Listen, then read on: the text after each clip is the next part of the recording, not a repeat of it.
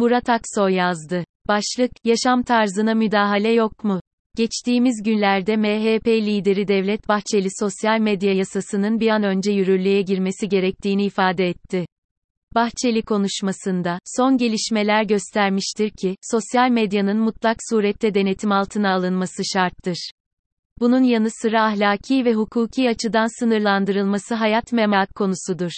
Sosyal medya ifşalarının peşine düşüp siyaset oluşturmaya, rant ve ikbal devşirmeye heveslenen muhalefet partilerinin acizliği, fırsatçılığı ve tükenmişliği artık örtülemeyecek kadar ileri noktadadır.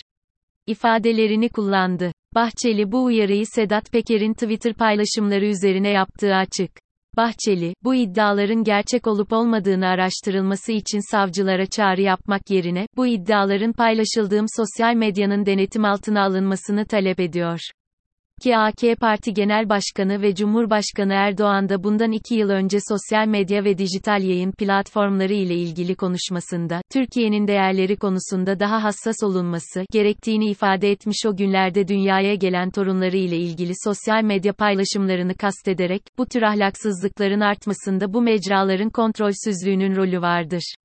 Niçin YouTube, niçin Twitter, niçin Netflix gibi sosyal medyalara karşı olduğumuzun ne demek olduğunu anlıyor musunuz?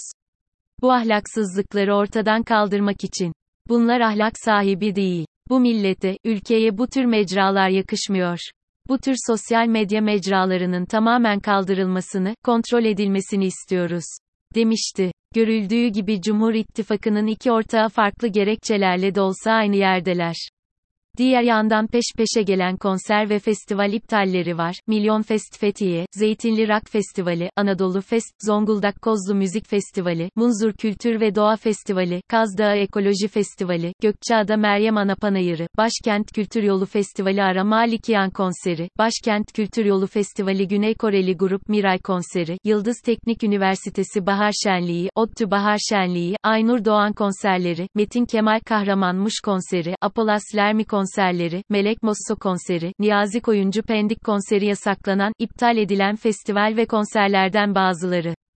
Son olarak da Nilüfer Müzik Festivali'nde konaklama ve alkol satış yasağı ile gerçekleştirilmesine karar verildi. Bütün bu yasak ve iptallerde de öne çıkan ise kimi muhafazakar derneklerin başvurusu ve valiliklerin verdiği yasak ve iptal kararları.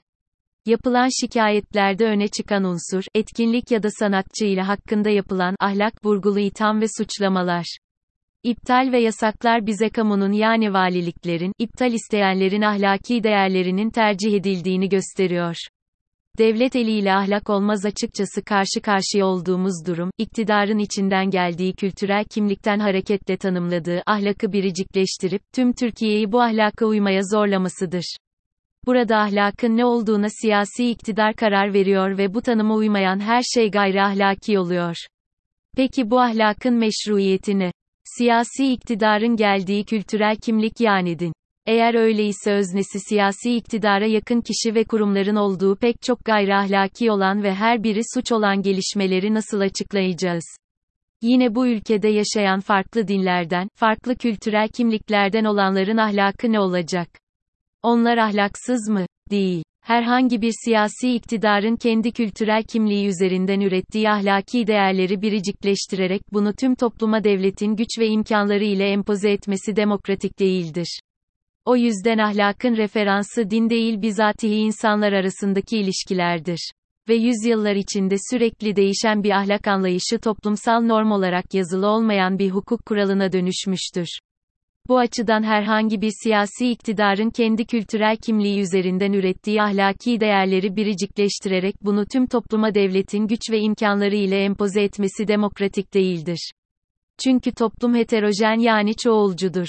Dinin kendisi de öyle. Her din içinde farklı yorumlar bunun sonu farklı tarikat ve cemaatler vardır. Bu dini yorumlardan birinin devletleşmesi, dinin sivil özüne de aykırıdır. Eğer ahlaktan bahsedeceksek neyin ahlaki olup olmadığını hepimiz görüyoruz. Yaşam tarzına müdahale açıkçası siyasi iktidar, toplumsal farklılıkları dönüştüremediği ölçüde, onların görünürlüklerini kamusal alandan temizlemeye ve özgürlüklerini kamusal alanda değil, özel alan ile sınırlama eğilimindedir. Kamusal alanda siyasi iktidarın tanımladığı sınırlar çerçevesinde özgürlük sunulmaktadır. Bu insanların yaşam tarzına doğrudan müdahaledir. Bütün bu hamlelerle amaç eleştirel olanların, farklı olanların, farklı düşünen ve yaşayan insanların özgürlüklerini özel alana hapsetmektir. Sonuç olarak siyasi iktidar bloku, seçime giderken ülkenin içinde olduğu ekonomik buhranı, zamları, işsizliği, hayat pahalılığını konuşmamızı istemiyor. İktidar, dinsel, vurguları, dinsel kimliği kamusal tartışma unsuru yaparak tabanı konsolide edebildiği ölçüde kimlik siyasetini derinleştirmek istiyor. Seçimi böyle kazanmayı umuyor.